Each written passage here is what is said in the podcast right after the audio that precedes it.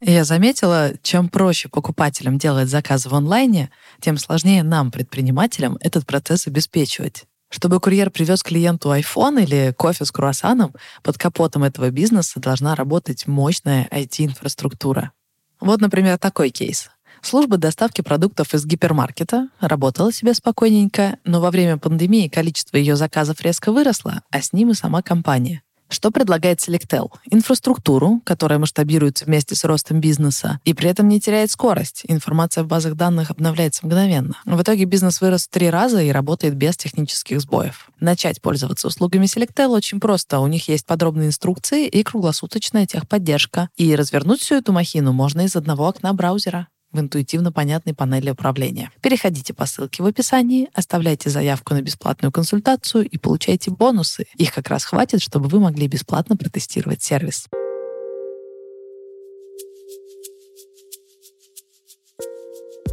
Финансовый партнер этого эпизода – Банк ВТБ. В ВТБ есть все, что нужно предпринимателям. От регистрации бизнеса до мобильной бухгалтерии и приема платежей по QR-коду – если вы только собираетесь открыть свое дело, ВТБ поможет вам зарегистрировать бизнес.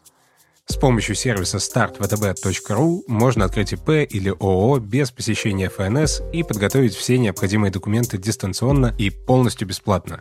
Отсутствие госпошлины позволит сэкономить до 4000 рублей. А еще в ВТБ вы можете открыть счет бесплатно в рамках пакета услуг на старте и получить год обслуживания в подарок. Больше цифровых сервисов ВТБ для вашего бизнеса на сайте дело.втб.ру.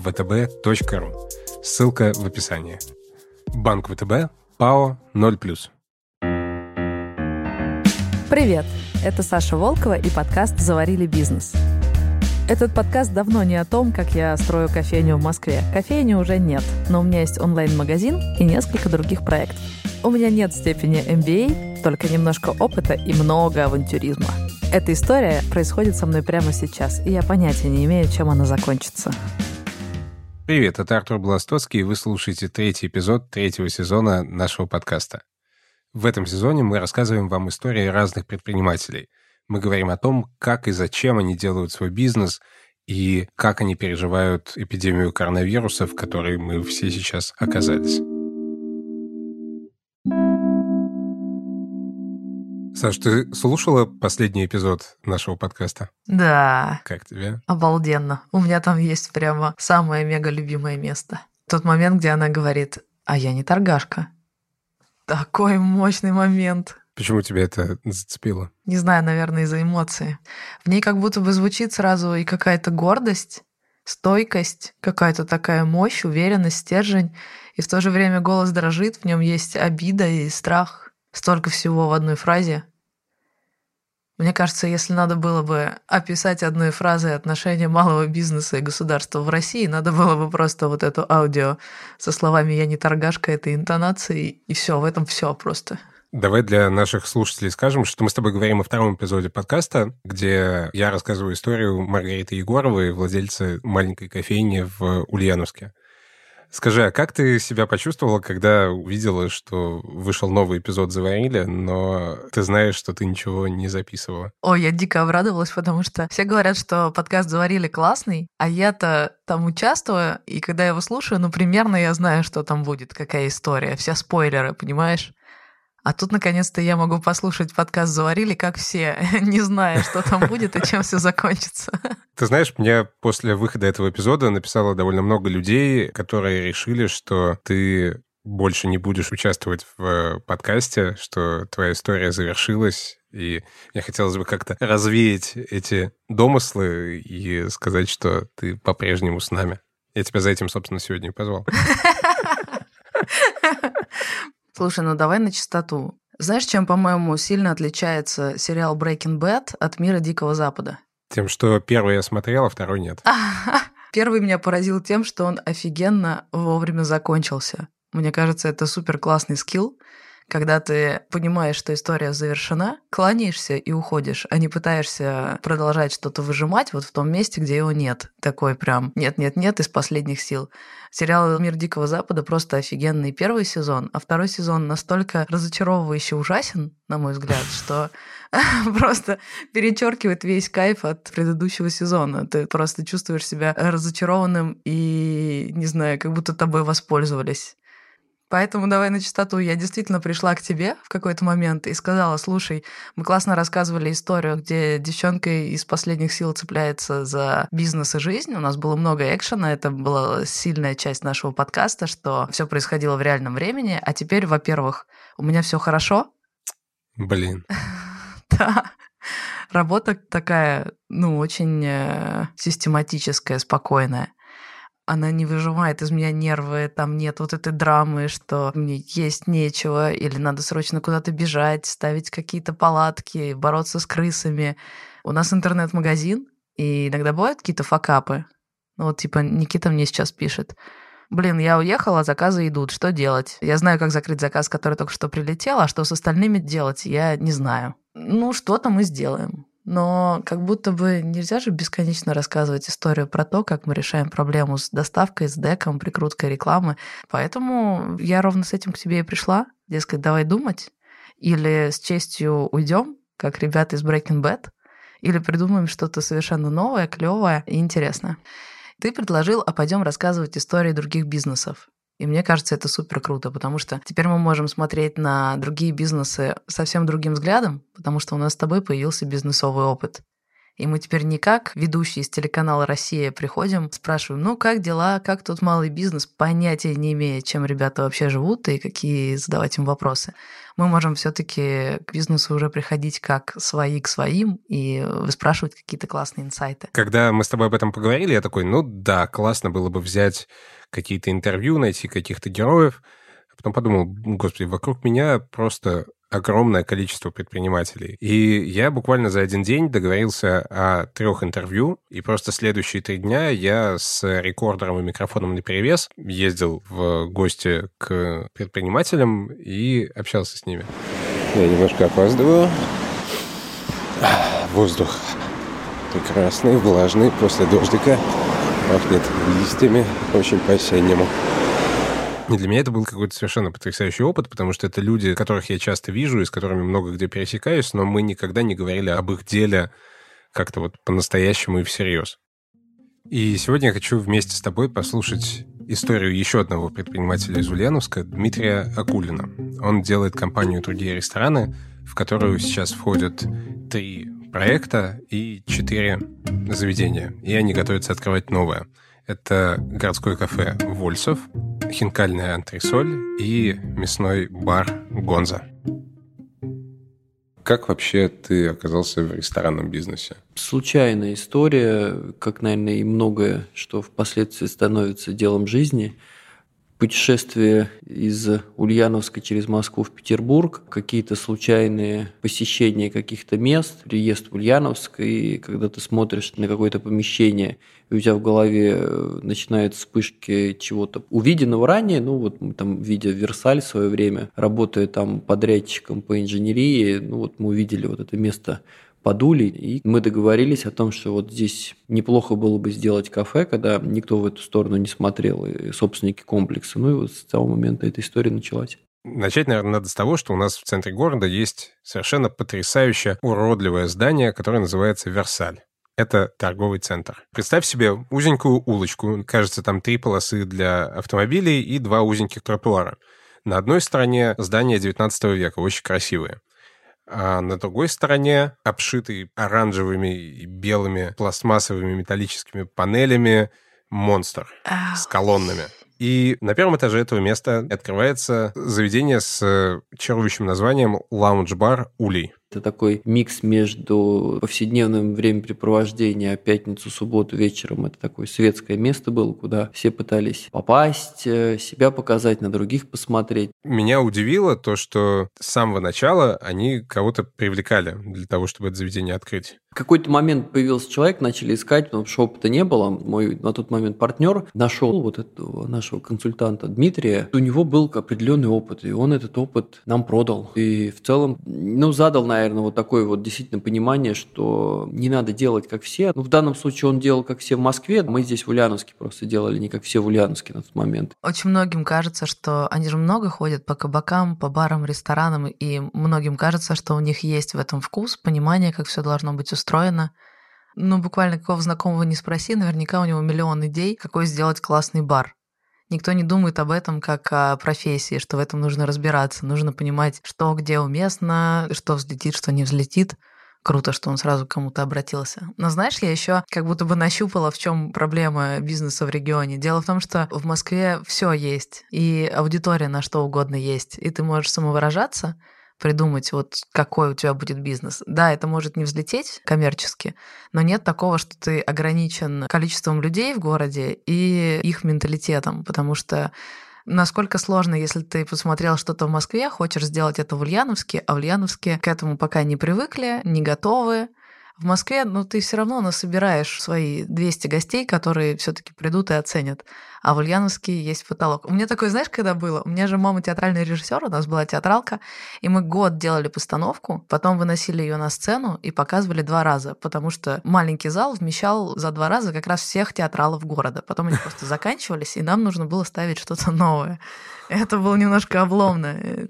А он в результате переехал в Питер ровно потому, что, ну, тесно. Да, и вот у Дмитрия был как раз именно такой опыт. Как только открыли, нифига никто не пришел в том ожидании, в котором хотелось. Наверное, такая вот судьба у того бизнеса, которым мы занимаемся, ну вот в частности нашего, наверное, поэтому мы назвались другими ресторанами. Инакомыслие какое-то, оно присутствует, и все проекты, которые вот абсолютно все какие бы ни делали, они все поначалу какое-то время пустые. То ли мы там время где-то опережаем, то ли мы являемся непонятными, людям надо привыкнуть к тому, что вот мы такие. И вот Улей был не исключение, это проект, который там первые три месяца, ну, достаточно скромные показатели показывал, то есть люди, ну, не понимали, как можно сидеть в кафе без стен, в открытом пространстве, на тебя смотрят. Тогда еще было время, когда все ныкались по углам, по кабинкам, по закрытым каким-то окна, старались шторы, тонировка и прочее. Все прятались. Вы видели это? Вы это видели? Вы видели, что сделал Аршавин? Гениальный гол сборной России! Тогда они придумали классный финт. Проходил чемпионат по футболу, ага. где наши показывали какие-то невероятные успехи. Это вот как раз 2008 год был, и у нас наша команда там чуть ли, то ли до финала, то ли до полуфинала добежала. Ну и вот тогда как бы мы провернули этот маховик, когда выбросили в публичку то, что самый большой экран в городе, он объективно был самым большим, и вот у нас первый матч, второй, и с каждым матчем все больше, больше, больше людей было. Мы спускали столы с фудкорта, то есть сейчас у нас где-то была тогда посадка, ну, человек 80-90, наверное. Мы догоняли ее до 200. Вот. И людям абсолютно нормально было сидеть на жестких этих вот хромированных стульях. Они платили за это депозиты, но вот в какой-то вот этой вот общности смотрели, как наша команда шла вперед. Россия в полуфинале! 3-1! 3-1! Россия! Вперед! Гениальный гол! Как они играют сегодня! Это лучший футбол, который я когда-либо видел в жизни, в записи, живьем. Как угодно. Потом эта вся история, к сожалению, с победоносным шествием завершилась, но нахожена тропа уже стала. И то есть люди поняли, что место интересное, потому что самое интересное творилось даже, может быть, во время самого матча, а интересное творилось после матча, когда вот команда выигрывает, и это было интересно смотреть, народ начинал гулять. И вот те эмоции, которые они поймали в этот момент, э, они, собственно, ну, они у них паттерном вот так вот запечатались. Люди пришли, им было хорошо, Ну и потом они начали просто ходить. Мы навесили какой-то там движухи, Джей, на тот момент это гоугошницы, но это была дань времени, и никого это не удивляло. То, что вот они есть в этом формате, удивляло то, что они в торговом центре есть. Это безусловно, когда ты едешь по эскалатору и тут вот рядом с тобой танцуют. Вот это, конечно, поначалу головы, да и до конца, пока они стояли, голову все сворачивали, как такое может быть. Но формат прекрасно это все переносил. Блин, это так странно.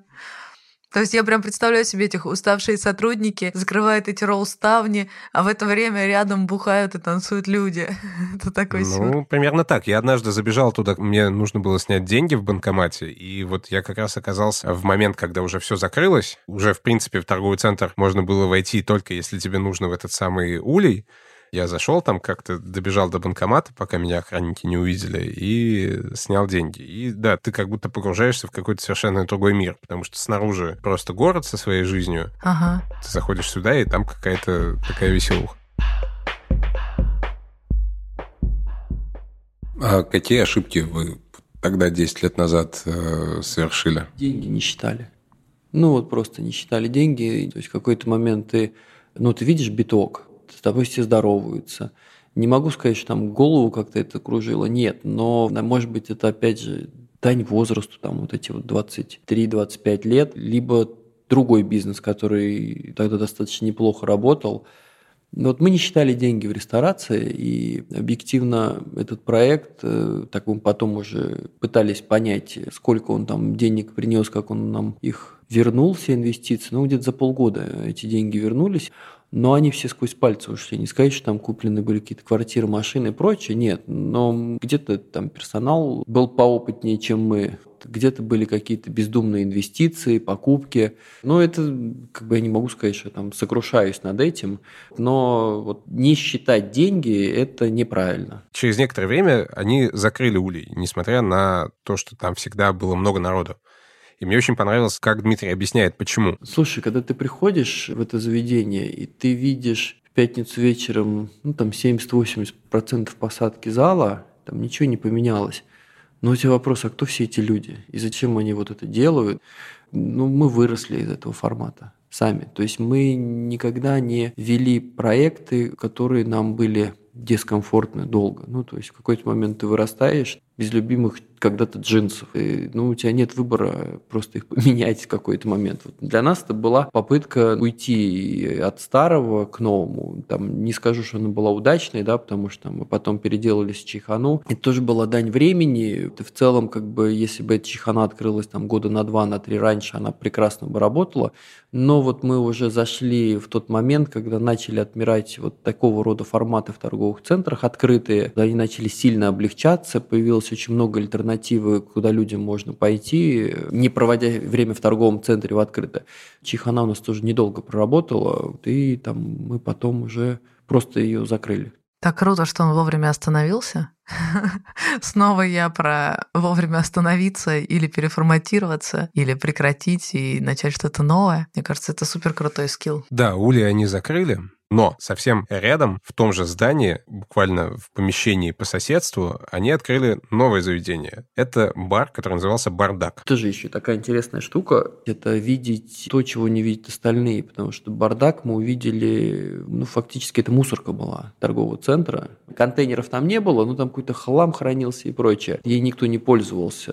И вот мы вот эту штуку предложили забрать, мы ее застеклили тогда. И там тоже получился проект, который полгода стоял пустым, а потом тоже вот как-то настроили, нащупали, и два с половиной года ну, он очень хорошо работал. И мне повезло, что они открылись именно тогда, потому что к моменту, когда открылся бардак, мне уже было достаточно лет, и у меня уже была работа, и я мог посещать такие заведения.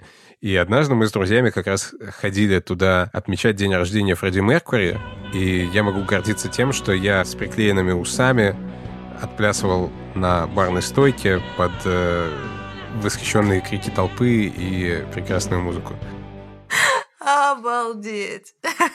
Как круто! Это вот как раз был такой противовес улью. Если в улье приходили на помаженные на каблуках с прическами, то в бардак уже приходили, ну, тоже на каблуках с прическами, но они начали меняться, потому что это там было не нужно. То есть это такая трушная история была. Ты мог на пол что-то кинуть, еще что-то. То есть это абсолютно никого не смущало. Люди на барной стойке танцевали. Да, сколько людей с этой барной стойки падало вовнутрь бара. Это тоже состояние нормы. Это как дома у тебя в гости пришел человек, там, ну, на стул залез, свалился, ему без разницы, вправо или влево падать. Вот там то же самое было. Но это был период времени, когда для нас это было нормальным. И вот это вот такой переходный период был уже более осознанной ресторации, когда мы начали понимать, что мы делаем, для кого мы делаем, начали учиться. Ну и вот такой, наверное, мостик к тому, чем мы сегодня занимаемся. И хотя бардак каждую пятницу собирал кучу народа, через пару лет Дмитрий решил его закрыть. Ну, в какой-то момент тоже девиз каждую пятницу я говно, и просто это стало уже в тягость. То есть работать аниматором в своем проекте надоело, потому что жена, ребенка еще не было. В субботу утром я лучше выберу поехать на велосипеде, потренироваться, чем отходить до вечера субботы и вот, ну, терять этот день. И тоже как-то так вот переросли мы этот проект. Сейчас мы хотим просто кормить едой, вкладывая определенный смысл в это, без каких-либо танцев и усилений. Блин, поразительно. Ты представляешь этот момент, когда он такой, кажется, я вырос из этих плакатов на стенах, сделаю-ка ремонт. Так же и тут ты такой, ну, классно оттянулись, трафик идет, деньги идут, бардак успешен, но мне пора дальше. Так, ребят, давайте, приходите, ломайте. Это же когда я была подростком, я была ролевиком. Мы ездили на полигоны и играли в игры, ну, историческая реконструкция, мечи, щиты, костюмы. И вот ты приезжаешь за два дня заранее и вместе отстраиваешь крепости, чтобы потом их можно было штурмовать. Ну, фактически ты создаешь город с нуля. Понятно, там из тряпок, горбыля и веревочек, но все равно это целый город. Потом ты три дня играешь, и у тебя создаются отношения, ты уже начинаешь мыслить этими локациями, один город, другой город, почта. А потом все заканчивается, тряпочки сворачивают, горбыль демонтируют, и просто вот был город и нет, и ты стоишь просто на руинах. Это непередаваемое ощущение, что все закончилось. Знаешь, как ребенок, вот он рождается, он начинает там все лапать руками, трогать, двигать с места на место. Мы пробовали этот мир на прочность. Сейчас, безусловно, все проекты, которые мы делаем, они исключительно через призму то, что нужно нам. Мы любим такие-то завтраки, поэтому мы сделали их в Вольсове. Нам нравится питерский подход к ресторации и гостю. Ну, когда ты не ломишь цену за продукт, а ты все-таки работаешь на обороте, и ты держишь контакты, вот увеличиваешь частоту посещения, что ли, гостей.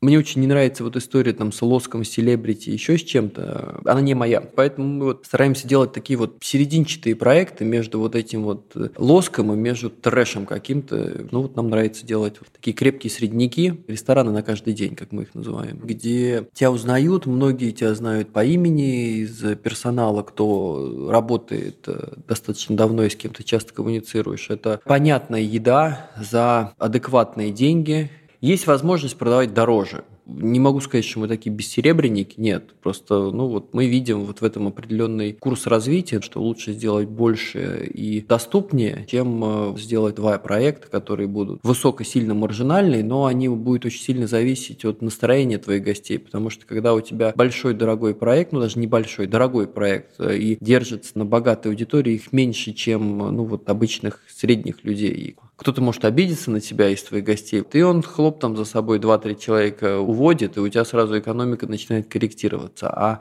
мы работаем в том формате, в котором и нас прощают, мы втягиваем их э, в какую-то в свою жизнь, это там видно по нашим соцсетям, и вот по тому контактному маркетингу, который мы приводим, мы максимально вовлекаем их вот в жизнь ресторанов. За счет чего вы это делаете? Да, наверное, это тоже идет от самих себя. Ну, то есть я активный пользователь социальных сетей и делаю это не потому, что это надо бизнесу, а потому что мне это интересно. Соответственно, подобралась команда, которой тоже это интересно. И весь маркетинг, весь интерактив, ну, как-то мы вот втягиваем, если там про пандемию вспомнить, 28-29 марта. Такое ощущение, что было у всех интернет отключили, у рестораторов, у всех просто. Одни мы остались, и вот мы как-то с самого начала поняли, что мы не будем терять контакт с аудиторией, вот прям принципиально. И с точки зрения созданного продукта в виде маркетинга, который был за вот эти вот там два с половиной месяца пандемии, лучшего мы в компании никогда ничего не делали. Мы залезли людям на кухню. Были лайфы постоянные, прямые эфиры в инстаграмах с приглашенными гостями. Мы начали приглашать там людей, наших клиентов, э, гостей, готовить вместе. Ну вот у нас в антресоле есть кухня э, для мастер-классов открытая, вот там. Давай пока дождемся людей. Сейчас всем придет уведомление. Я думаю, уже можно начинать. Всем здравствуйте, всем добрый вечер. Э, сегодня мы приготовим морковный десерт. В общем-то, мы сейчас возьмем куриное яйцо. Яйцо слегка перемешиваем. Слегка. Добавляем сахар. Много, видите, как сахар? Ну, вот это да. Вот это да. Вот перемешиваем. И это тоже очень такое хорошее увеличение было, потому что нас очень благодарили. В личку писали о том, что классно, что вы делаете, что вы этим делитесь, что не даете о себе забыть. И еще ключевая история в это верить все. То есть мы вот действительно искренне верили, что это классно, это круто, это здорово, что мы делаем, и нам это обязательно воздастся. Мы же все понимаем, что мы что-то делаем для чего-то. Вот. И мы это делали для того, чтобы незабытыми остаться, чтобы добавочную какую-то ценности дать нашим гостям, чтобы развлечь, потому что у нас, в отличие от большинства россиян, которые просидели дома, у нас есть занятость. Мы можем приходить на работу. Ну, то есть мы можем не сидеть дома, мы можем что-то создавать и как бы не сойти с ума в какой-то момент от этого вот сидения дома, там, заедания все это пирожками, булочками. Это, наверное, один из лучших периодов моей жизни, вот все то, что прошло тогда, несмотря там на какие-то потери, хотя это все тоже нивелировалось. Во время карантина другие рестораны не ограничились лайвами с кухней, они запустили еще один новый проект герой нашего времени. Может быть, это и банальное название, но нам было важно вот эту штуку сделать. Там есть аккаунт у нас корпоративный про людей, про наших, там другие people. И мы начали молотить каждый день про тех, кто сегодня с нами, кто работает. Причем аккаунт, у которого меньше всего подписчиков, ну, в силу того, что он не такой уж коммерческий, задачи у него другие – но там вот это количество лайков, оно там было в процентном соотношении, оно было самым высоким. То есть там, грубо говоря, процентов 30 подписчиков молотили лайки, больше 50% набрала мойщица, мы их называем феи чистоты. А это Лидия Александровна, но все ее почему-то зовут тетя Люба. Тетя Люба работает у нас феей чистоты, и она очень не любит беспорядок. Ей не надо говорить, что делать, она сама знает, что нужно делать, и делает это на все сто. В наши дни вопрос чистоты и стерильности особенно важен, и мы рады, что такой ответственный человек с нами в это интересное время. Она прекрасная бабушка своим внукам и часто нашему молодому коллективу. У тети Любы нет Инстаграма, но мы обязательно ей покажем ваши добрые слова поддержки.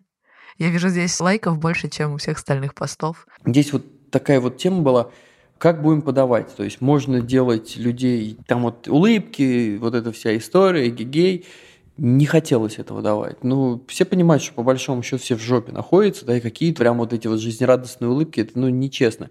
И мы решили, я помню, первую, там вот Элю мы снимали, девочку, проект родился, я увидел ее, вот она заходит, она, Эля, это бариста Вольсова, и она заходит, у меня что-то бабах в голове, блин, она сильная, она реально крутая, она сильная, она взяла и поехала на доставку девчонка. То есть у нас девчонок вообще было большинство, кто возил курьеров до момента, как начали приходить парни уже работать курьерами, то есть девочки ездили, это баристы были, баристы, управляющие. То есть вот они берут, садятся, едут. Там вот девчонке 19 лет, и она едет куда-нибудь там на Шигаево. Это, скажем так, не самый благоприятный район Ульяновска, где мне, впрочем, довелось провести свое детство. Это дальнее засвияжье, 9 часов вечера, она не боится сюда ехать. Ну, это вообще круто. И, блин, Эля, ты прям молодец, ты крутая. Я зову Артема и говорю, Артем, давай сделаем пару снимков, вот есть такой проект, давай замутим герои нашего времени. Вот сделай несколько фотографий. И вот мы эту Элю, вот он мне там сделал кучу фотографий, говорю, не то, не то, не то. Мне надо показать не грусть, мне надо показать не радость, мне надо показать силу. Эля – герой нашего времени. Она очень смелый и волевой человек. Она, как и многие в нашей команде, стала еще и курьером. Да, эта хрупкая девушка несколько раз в неделю ездит по городу и развозит заказы нашей доставки. Продолжай в остальные дни варить себе кофе в Вольслове. Эля, ты очень крутая, спасибо, что ты с нами.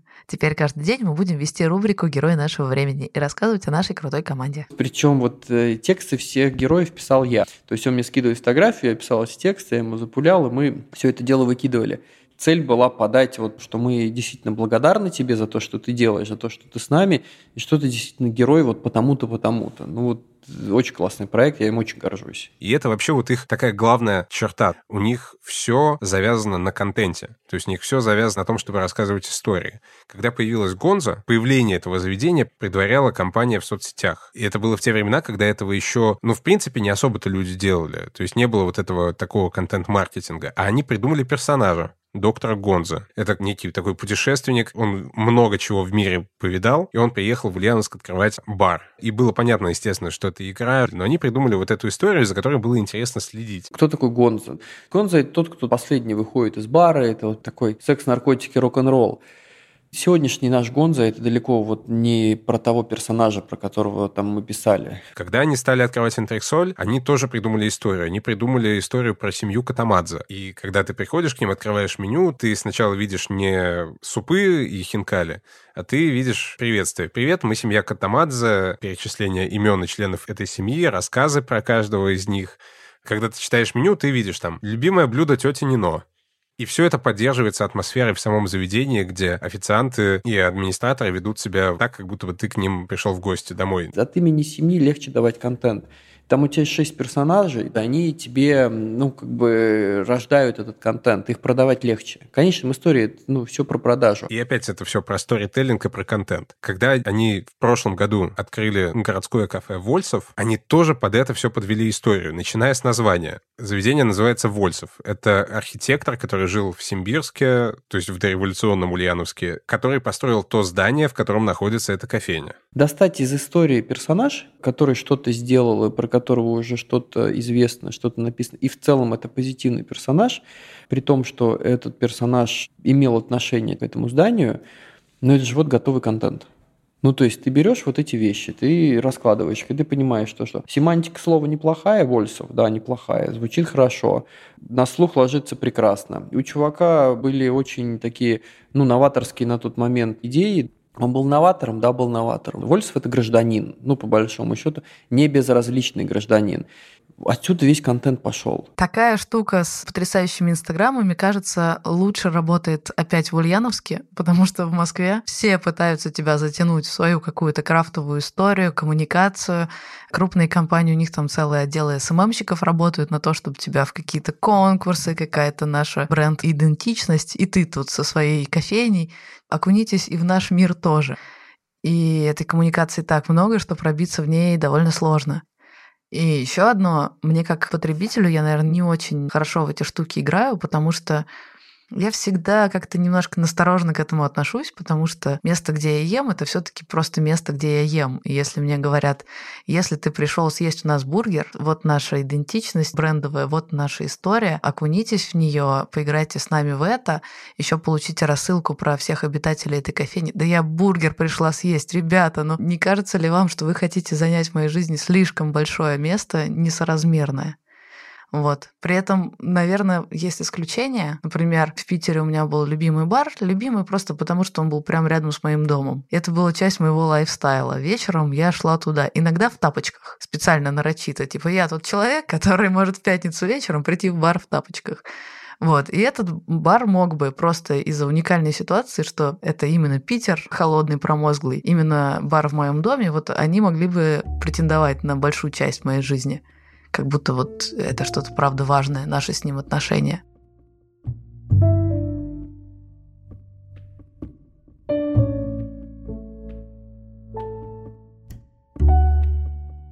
Вспомни день, когда ты понял, что вот вы закрываетесь. Ну, у меня не было такого, что там жизнь покрасилась сразу в черный цвет, и как бы Лёлик все пропало, да, этого абсолютно не было. И это, опять же, еще зависит от людей, которые вокруг нас, потому что ну, мы очень такие оптимисты по жизни. Все было очень играючи. Ну, закрылись. Причем сначала же закрыли на неделю всю эту историю, хотя вот тоже мы с коллегами спорили. Я говорю, я уверен, что это продлится еще на месяц. Они говорят, нет, ты пессимист, нифига не продлится. Ну и вот э, Ольга, моя супруга и наш гендир в компании, вот она реально за 6 часов с ребятами из Эквида сделала магазин. Ну, мы его собрали, запустили, прикрутили к сайту, и заказы пошли уже на следующий день. То есть фактически там мы понимаем, что вот э, карантин да, объявляется, Мы делаем это сайт доставки, и даже времени на то, чтобы погоревать не было, потому что ну, у нас инфраструктуры доставочной не было, и мы просто сами сели и поехали. У нас было 3-4 человека, условно, у кого были машины, недели две до момента, пока мы не настроили схему, не набрали курьеров, ну, переформатировались, мы ездили сами. Это тоже бесценный опыт. Когда тебя узнают, когда ты можешь здесь сейчас понять процесс, которым ты занимаешься, разобрать его, когда заказов настолько много, что вместо двух попутных заказов ты берешь пять и, грубо говоря, разлет между последним и предпоследним в 10 километров, тебе это надо успеть, а до этого еще надо три отвезти по району. Времени на то, чтобы кручиниться, скучать не было раз, два, плюс постоянно был какой-то cash flow, ты понимал, что твоя работа дает какой-то результат, есть люди, они работают, в топку как-то попадает что-то, и это позволяет не потухнуть. Вот, наверное, вот момент принятия решения его реализации – это вот то, что позволило и позволяет не успеть даже расстроиться и руки опустить. Прикольно, что для тебя в этой истории интересна первая часть, что они все пошли и стали курьерами, а для меня это звучит как большой факап, что всем пришлось стать курьерами.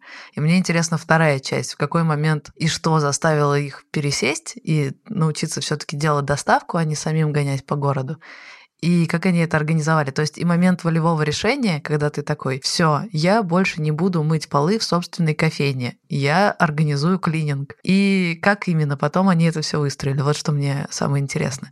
Я это говорю тебе одновременно, написывая смс-ку Никите, напиши гайд, я сама все развезу. Ну, потому что он уехал. Но такой момент у Дмитрия был, и это как раз о том, как важно выбрать себе правильных партнеров. Мы сначала там полторы недели, две отъездили сами. Кто-то сидел на приеме заказов, кто-то возил, кто-то собирал. Ну и когда ты начинаешь понимать, что это себя представляет на своем собственном опыте, у тебя уже есть возможность начинать выделять какие-то блоки, высаживать людей. Мы тоже собрались. В одну сторону уходит логистика, в другую производство, в третье сборка, продажа Taja распилили все это на блоки и начали вот на каждой блоке просто выставлять людей. Очень важным моментом, ключевым было, это когда Ольга, когда вот она устроила такую взбучку, потому что я молотил через день, каждый день домой, фиг знает во сколько приходил, и вот она мне тоже говорит, слушай, ну ты перестанешь работать с этим маршрутчиком, таксистом, давай включаться в работу, и все, говорит, ты свое все, что мог вот на этом этапе сделал. И вот какой-то момент тоже вот этот вот маховик-то очередной раз провернулся, как бы я ну, с партнером сказал, говорю, слушай, ну все, я больше уходить не буду. Давай тоже завязывай, давай всех управляющих, кто у нас гоняет, давай всех выдергивать, вот, и давай нанимать людей, а остальные, те, кто сегодня гоняют, но по факту они все-таки не курьеры, давай пусть они занимаются своей работой. И это вот тот момент был, когда вот мы выдернули с корнем вот это вот дерево топ-менеджмент, и он опять начал работать головой, а не ногами. Это вот тот момент, когда начали, ну, в какой-то момент улучшаться, что ли, в этой теме. Потому что когда ты мотаешься бесконечно с утра до ночи возишь эти заказы, то голова не работает. Ну, кстати, очень хорошо отдыхает. Мне было очень интересно узнать, как вот все эти принципы, которые озвучивает Дмитрий про отношение к людям, которые они транслируют через соцсети, как они отразились на сотрудниках, которые вместе с компанией вошли в карантин. У нас была политика такая, ключевой состав мы точно будем сохранить, потому что понимали, что это будет конечно. Всем сотрудникам, которые линейными, мы раздали полтора или два месяца зарплат. И что самое крутое, это вот весь условно топ, назовем его менеджмент, хотя в ресторации и в нашем формате как-то мы все равно все так достаточно плоская у нас структура, но все ребята, управляющие, шефы, бренд-шефы, отдельно всех собирали, ну и спрашивали, ребят, вот такая история, сколько тебе нужно денег на то, чтобы обеспечить свой гигиенический минимум. Люди начали себе так зарплаты резать сами. Это, конечно, вот я сейчас говорю, у меня прям мурашки по коже, потому что в два раза это был тот минимум, во сколько все люди порезали зарплаты сами. Задаем вопрос, хлоп, в два раза. Рекорд доходил до в четыре раза. Ну, то есть это вот Ольга, наш директор. Да, понятно, это супругом. Тем не менее, у нас отношения такие, то, что есть работа, есть труд, который оплачивается. Неважно, кто ты в этой компании. Мы в карантин сократили несколько человек, но мы уже начали готовиться к их сокращению еще до карантина. Ну, просто потому что это люди были не наши. То есть мы еще понимали там, что нам не по пути. А вот э, в период карантина кто-то поуходил сам, ну, тот, кто ну, либо захотел стабильности какой-то, либо вот, ну, менее рисковую составляющую сделать. То есть там тоже ушло человека 3-4, но в основном вся компания, э, у нас больше 100 человек, мне кажется, есть там человек 5-10 как-то вот отвалилось, это максимум. То есть мы сами никого из-за того, что вот он карантин, мы точно не сокращали. То есть мы предлагали разную работу. Ты можешь работать курьером, ты можешь работать сборщиком, еще что-то. То есть, ну, максимально давая возможность, ну, хоть что-то получать, какие-то деньги. Мы же получили практически все субсидии, которые государство давало. Получили почему? Ну, потому что мы никого сокращать не начали, а условия были сохранность коллектива там, на такую-то дату. И вот то отношение к людям, которое у нас есть, что, ну, как бы, блин, мы будем тянуть до последнего для того, чтобы сохранить ген компании и всех. Оно нам, знаешь, тоже вот обернулось тем, что мы получили эту всю государственную поддержку. Это вот как будто, знаешь, такая благодарность извне, ну вот заслужили, вот объективно. Вот то, как себя показали, то, как отнеслись, Плюс общепит – это та отрасль, где люди не хотят устраиваться официально. А мы уже какой-то момент начали понимать то, что если ты ассоциируешь себя с некой большой компанией, тебе важно работать все-таки по правилам. Правила – это законы. И мы начали себе объяснять то, что мы хотим платить зарплаты белую. Вот. Если люди этого не хотят, и нам было очень сложно их в этом убедить. Карантин он нам тоже позволил сказать, ребята, вот видите, государство денег выдало, и оно выдало 70% тех, кто устроен, а вам оно не выдало, потому что вас не существует. Мы, в данном случае, мы исключительно кассовый офис для государства, который раздавал эту поддержку.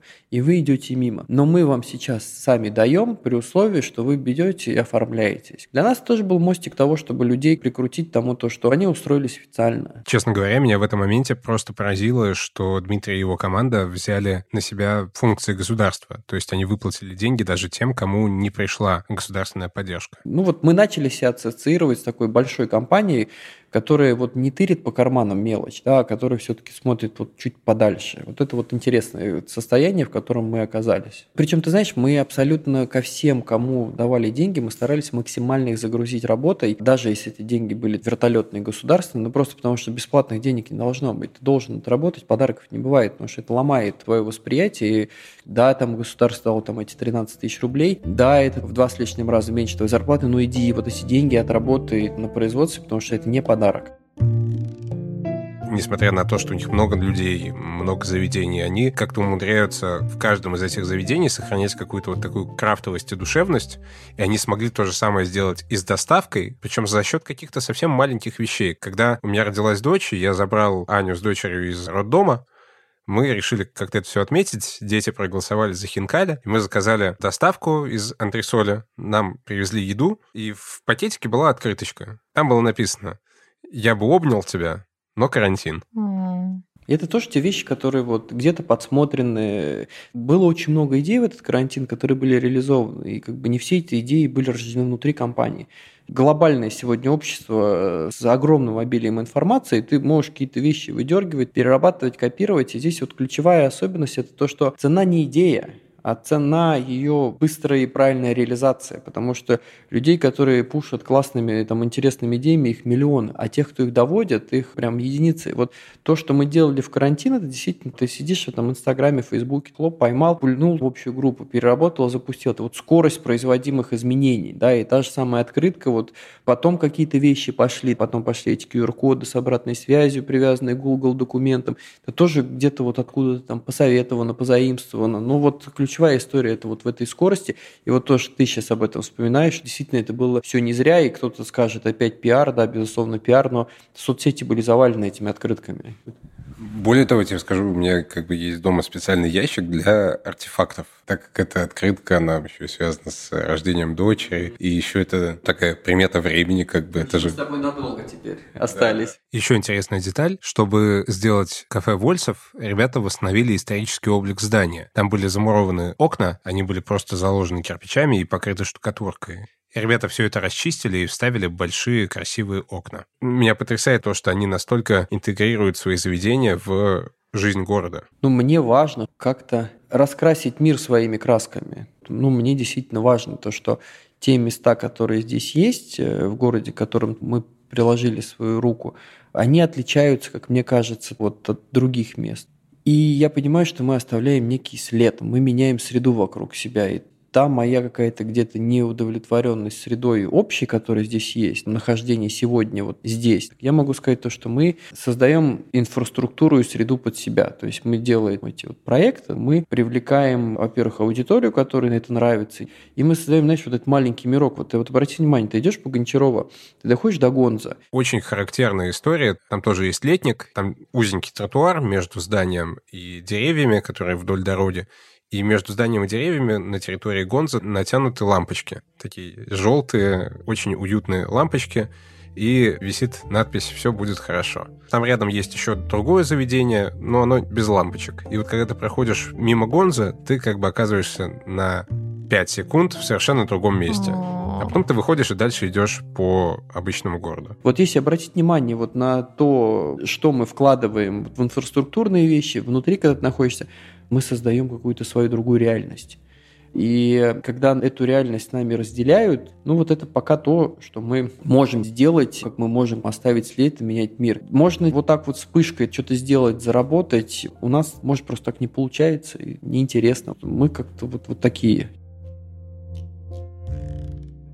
В середине лета карантин начали постепенно снимать и начали открываться летние веранды. И это было потрясающе. Первый день, когда открылся летник в Вольсове, мы пришли туда с Аней, с женой, с младенцем. И это вот было ощущение, что жизнь продолжается. Видишь людей, сидящих на летней веранде, пьющих кофе, едящих какую-то еду, официантов, которые бегают из э, заведения на улицу. И понимаешь, что жизнь продолжается, мы живем, все нормально. Это было, конечно, очень жизнеутверждающе. И, насколько я услышал, для Дмитрия тоже. Тот момент, он был, ну, прям таким переломным, потому что мы долго к этому шли, там, на контакте с властью, постоянно там клянчили, конючили, давайте, давайте. И получилась такая история. Выпустили постановление о открытии летников с понедельника. Но там была правовая коллизия. Там было написано, что указ вступает в силу с момента его публикации. Мы с юристами так посоветовались уже, они говорят, слушай, ну тут вот однозначного ответа нет – и мы что сделали? Мы открылись в воскресенье, Вольсов открылся в воскресенье. То есть все открылись с понедельника, а Вольсов, ну, мы читаем и понимаем то, что, блин, ну что нам скажут? Ну ничего, вот мы документ читаем, мы понимаем, что мы можем открыться. Губернатор сказал с понедельника, пресса все написала с понедельника. А мы просто вот такие вот задроты, мы прочитали этот документ вот от корки до корки и смотрим, блин, мы по закону можем открыться? Можем. Погнали, погнали. У меня в этот день, это было воскресенье, у меня была йога, она была в 8.30, я помню, я на велосипеде приехал в этот Вольсов с утра, мы там что-то расставили посадку, ну, наша первая посадка, мы должны были выставить, я помню вот этот момент очень хорошо, да, это первый завтрак на улице, перед йогой, перед этой. Вот. И первый день, когда мы открыли Вольсовский летник, это было вообще, конечно, во-первых, это вообще первый день работы этого летника, потому что в том году его не было. Во-первых, мы не умели работать с этим, ну, потому что это первый летник. Персонал был, как ни крути, к этому приготовиться было нельзя, то есть мы два с половиной месяца кофе с собой только торговали, а тут тебе приходит на полный цикл. Народу в несколько раз больше, чем обычно. Ну, то есть нас тогда просто изнасиловали, и люди шли дуром. Ну, не момент открытия, а момент смс с выручкой. Он был более вдохновляющий, вот тогда мы, конечно, поняли, что да, эта штука летает. Я попросил Дмитрия поделиться своими открытиями. Что он понял за время карантина о себе и о своем бизнесе? Ну, действительно, мне было очень приятно увидеть в себе, что нам в 36 лет абсолютно не стрёмно работать курьером. С возрастом какие-то у тебя уже, знаешь, вот эти вот социальные якоря навешиваются, там, ну, ты вроде как ты уже не 20 лет, ты вот взрослый, а взрослый вроде как неудобненько, ты понимаешь? А для меня это было вообще невероятно крутым, то, что абсолютно ты находишься вне какого-то возраста, вне социальных каких-то вот этих вот якорей, и тебе плевать вот абсолютно, что про тебя скажут. Это было открытием того, что вот все, что мы делаем, мы делаем просто потому, что ну, вот нам от этого хорошо, и это дает какой-то результат. Потому что то, с чем мы вышли из этого карантина, то координатов, которые сегодня компании, ну это даже вообще невозможно было представить еще до пандемии. Потому что там сейчас реализуется одновременно четыре ресторанных проекта новых, один производственный проект. Мы запустили свои полуфабрикаты, заморозку. Это хинкали хачапури в местную сеть в Гулливер. Мы их сейчас э, там поставили. И мы сейчас вот начинаем делать полноценное производство, такой достаточно крупный производственный цех. Это уже вообще другой бизнес. И знали ли мы в начале марта, что в сентябре мы начнем вот этим заниматься? Да нет. Мы записывали это интервью в середине сентября, и, конечно, я не мог не спросить Дмитрия о том, как он смотрит в будущее чего он ждет в связи с второй, третьей или какой там волной коронавируса? Я, если честно, не жду закрытий. Я не уверен, что государство наше захочет еще раз пойти там на раздачу такого количества денег, которое оно раздавало. Это раз. Два – это закрытие целых отраслей. Второй раз, понимаешь, в чем еще разница была? Одно дело, когда закрылись весной, а совсем другое дело закрыться осенью и зимой, потому что весной ты выходишь из зимнего цикла в целом в некий позитив за солнцем, а вот когда ты с солнца уходишь в зиму, и тут, слушай, ну тут, мне кажется, там народ реально с ума посходит. Вот если сейчас людей засадить, когда вообще делать нечего, что делать зимой закрытым, это вообще катастрофа, мне кажется, будет. Хотя если тому предпосылки медицинские будут, ну все сядут, никто там не вякнет. Не знаю, я, наверное, верю в то, во что хочу верить, и это тоже инструмент. Я вот предпочитаю сегодня принимать решения о завтрашнем дне сегодня, но вот не планировать на полгода, на год вперед, потому что сейчас понятно, что неопределенность очень высока. Когда ты едешь на велосипеде по незнакомому маршруту, это намного интереснее, чем когда ты этот маршрут выкатываешь из раза в раз. Вот, я могу сказать точно, что вот задора такого не будет, но опять же, у нас есть, если говорить по проекту, мы начали вот эту производственную тему, она по большому счету вне сезона, вне карантина и прочее. То есть у нас есть в чем задорно поразвиваться. Мы тогда поняли то, что если все накрывается медным тазом, нужен какой-то запасной аэродром. Вот мы его себе вроде как изобрели, посмотрим, что это получится. Для меня это все безумно ценная история о том, как люди использовали необходимости и обстоятельства для того, чтобы сохранить свое дело, сохранить бизнес. Они, кажется, стали еще ближе со своими гостями и клиентами за это время и вышли в рост. Ну, в общем, для меня это история про коммуникацию и про честность и искренность. А для меня скорее про то, как использовать именно свои сильные стороны для того, чтобы от кризиса получить максимум. Потому что у нас же вон в соседнем подкасте «Бизнес-роботы мечты» у ребят тоже все неплохо во время коронавируса но при этом каждый по-разному использовал эту возможность. У Димы суперспособность делать соцсетки, создавать комьюнити, общаться с людьми. Он выехал на этом. Наверное, это как раз тот случай, когда люди, которые делают бизнес, вот этот, они, в общем-то, создают то интересное, что происходит и есть в городе. Как будто бы они делают не столько места, где ты ешь, но это сразу и медиа, которые ты читаешь, и ивенты, меня Никита спрашивал, нет ли у меня какой-то такой мечты сделать свою уютную кофейню, вообще не про деньги, а просто вот такое место, которое будет прям отражением моей души. Вот такое уютное, знаешь, мечта бариста такая. У меня такого вообще нет. Но когда я послушала эту историю, то, как ты ее преподносишь, я думаю, это могло бы быть моей мечтой приехать в свой родной город и там делать что-то, что меняет среду. Потому что все-таки, когда ты делаешь кофейню в Москве, ты просто делаешь кофейню. А когда ты создаешь вот это, я даже не знаю, как это назвать. Это же некое сообщество, какая-то целая инфраструктура, она много чего затрагивает, и информацию, знакомит людей, создает пространство. И вот такое сделать для своего города, мне кажется, это очень почетно. Это прям классно. Вы слушали подкаст «Заварили бизнес». Если вам понравилось, подписывайтесь на нас в Apple подкастах, Кастбоксе, Яндекс.Музыке, Google подкастах, Spotify и других приложениях. Ставьте нам оценки и оставляйте отзывы. Отзывы можно писать в Apple подкастах и в Кастбоксе, а еще в Инстаграме. Сделайте скриншот, напишите отзыв и упомяните наши аккаунты. Ссылки на них есть в описании подкаста. Так вы поможете другим людям узнать о нас.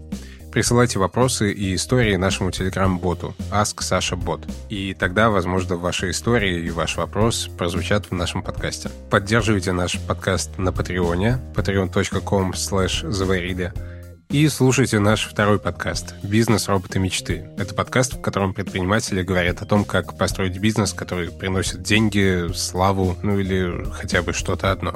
Ссылка на подкаст и на Patreon и на все остальное есть в описании подкаста. Услышимся через две недели. Пока.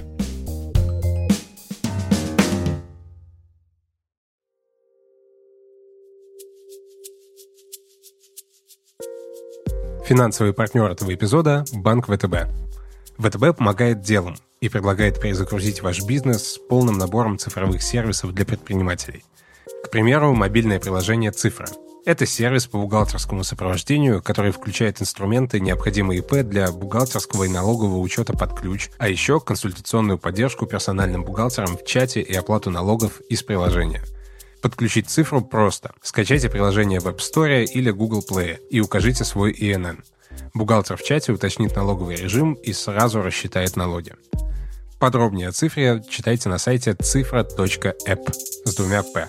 Больше цифровых сервисов ВТБ для вашего бизнеса на сайте дело.втб.ру. Ссылка в описании. Банк ВТБ, ПАО 0+.